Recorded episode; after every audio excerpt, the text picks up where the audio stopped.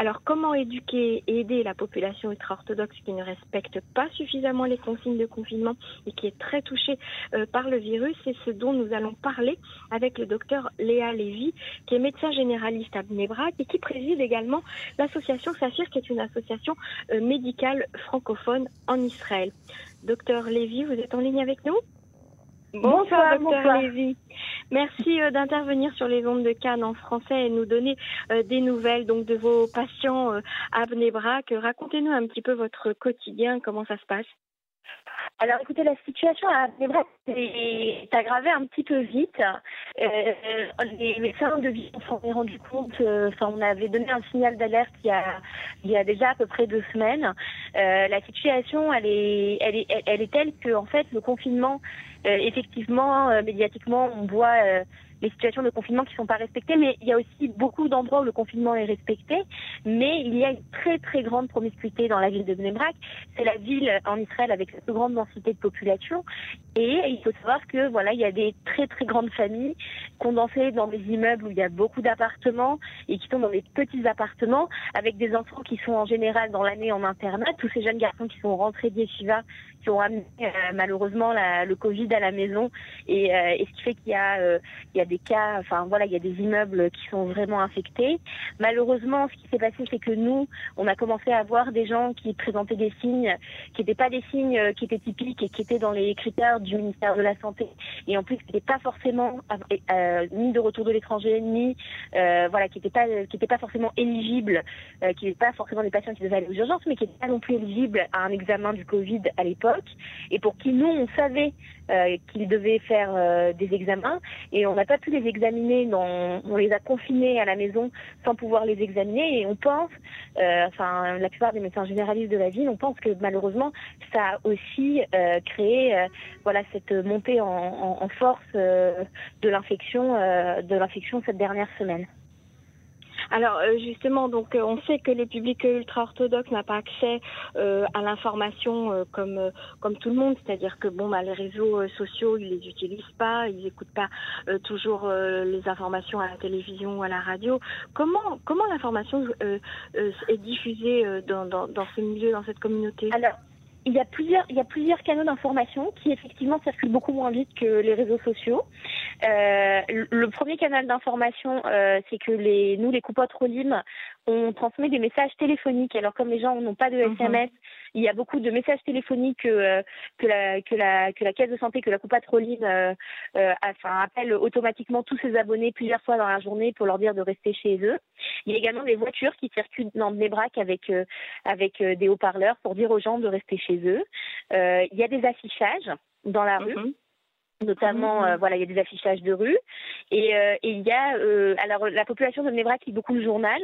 Il y a eu notamment je pense je sais pas si vous connaissez le Yeted Neheman ah qui est le journal du parti religieux des Galatora qui a écrit ou un, un pédiatre de Nebrak qui a écrit un très bel article pour dire aux gens que c'était extrêmement important avec la bénédiction de tous les rabbinis de rester à la maison et que et que les gens ne devaient plus prier en minyan.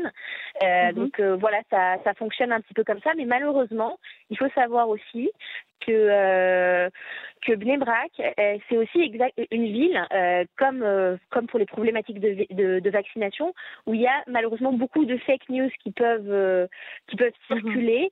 Euh, voilà, c'est pas pour rien que dans les villes ultra orthodoxes, c'est le siège où où tous les lobbies anti-vaccins vont distribuer tout leur tout leur prospectus parce que comme les gens ont peu accès aux réseaux sociaux, c'est une population qui, dès qu'on leur fait circuler une information, euh, voilà. Mais, mais je pense que le fait de rester à la maison est vraiment bien entendu à Bnebrak. Et bon, à l'heure actuelle, euh, la ville est vraiment très très calme en regard de la population qui est à l'intérieur. Vraiment, voilà. On a, on a appris par le Magen David Adam qu'il y a un, un driving qui a, qui a ouvert euh, justement spécialement pour la ville de Bnebrak. Est-ce que vous voyez les gens aller se faire dépister? Alors, je ne sais pas si géographiquement vous connaissez la ville de Mnebrak. Euh, si vous voulez, il n'est pas trop dans le centre d'activité de Mnebrak. Le problème de la population de Mnebrak, c'est une population euh, qui a des familles nombreuses et qui n'a pas de voiture forcément. Mhm. Euh, le driving du Magen David Adam, c'est situe à côté du Dan Design. Et, euh, et, donc, en fait, si vous voulez, en termes d'accessibilité, euh, toute la population ne peut pas encore y accéder. Donc, je, comme vous disiez, il y a des haut-parleurs dans la ville qui disent qu'il y a des voitures qui sont accessibles par téléphone, qui peuvent venir chercher les gens et les amener.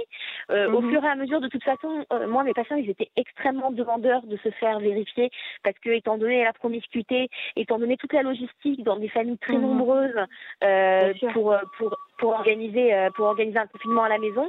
Alors ils avaient vraiment besoin de savoir qui était infecté dans la maison et là quand même ça s'est beaucoup précipité pour se faire euh, diagnostiquer depuis que les critères ont changé et que la population de Zemrat peut mieux se faire diagnostiquer. Bien heureusement, alors moi ce matin, j'ai eu beaucoup beaucoup de patients qui m'ont remercié en disant enfin on va pouvoir aller euh, se faire dépister aujourd'hui. Donc c'est important ce que vous nous dites parce que euh, ça rétablit un petit peu euh, les choses, c'est-à-dire que la population n'est pas contre, elle n'est pas anti, elle n'est pas rebelle par rapport aux, instructions euh, données par, par le gouvernement, par l'État. c'est un problème d'organisation, un problème de communication. Il y a aussi un autre problème que je voudrais vous donner, c'est que en fait, je, je, je ne sais pas comment se passe le confinement dans une famille israélienne classique, mais il faut savoir qu'à Mnevrak, les enfants n'ont pas la télévision et mhm. que de tenir des enfants euh, pleins d'énergie, nombreux et rapprochés dans un appartement petit où euh, il n'y a pas d'écran, c'est pas si mhm. simple que ça. Et je pense que effectivement les enfants, d'une manière euh, culturelle, ils sont souvent dehors. Mhm. Ils sont souvent dehors. C'est une, ville où il n'y a pas de voiture le samedi, donc les enfants ont l'habitude d'aller au parc tout seuls. Et c'est vrai que là, du fait du confinement, on leur a interdit d'aller au parc, donc ils ont joué ensemble dans les halls d'immeubles. Et je pense mhm. que ça, ça a au contraire euh, aggravé la situation parce qu'ils étaient, euh, ils, ils, se sont dit, on joue avec le moins de personnes possible qu'avec les amis de l'immeuble. Mais, euh, mais voilà, mais, mais ces, ces jeux d'enfants en petits groupes ont, ont, dispersé le virus en fait dans les immeubles de Bnébrac malheureusement.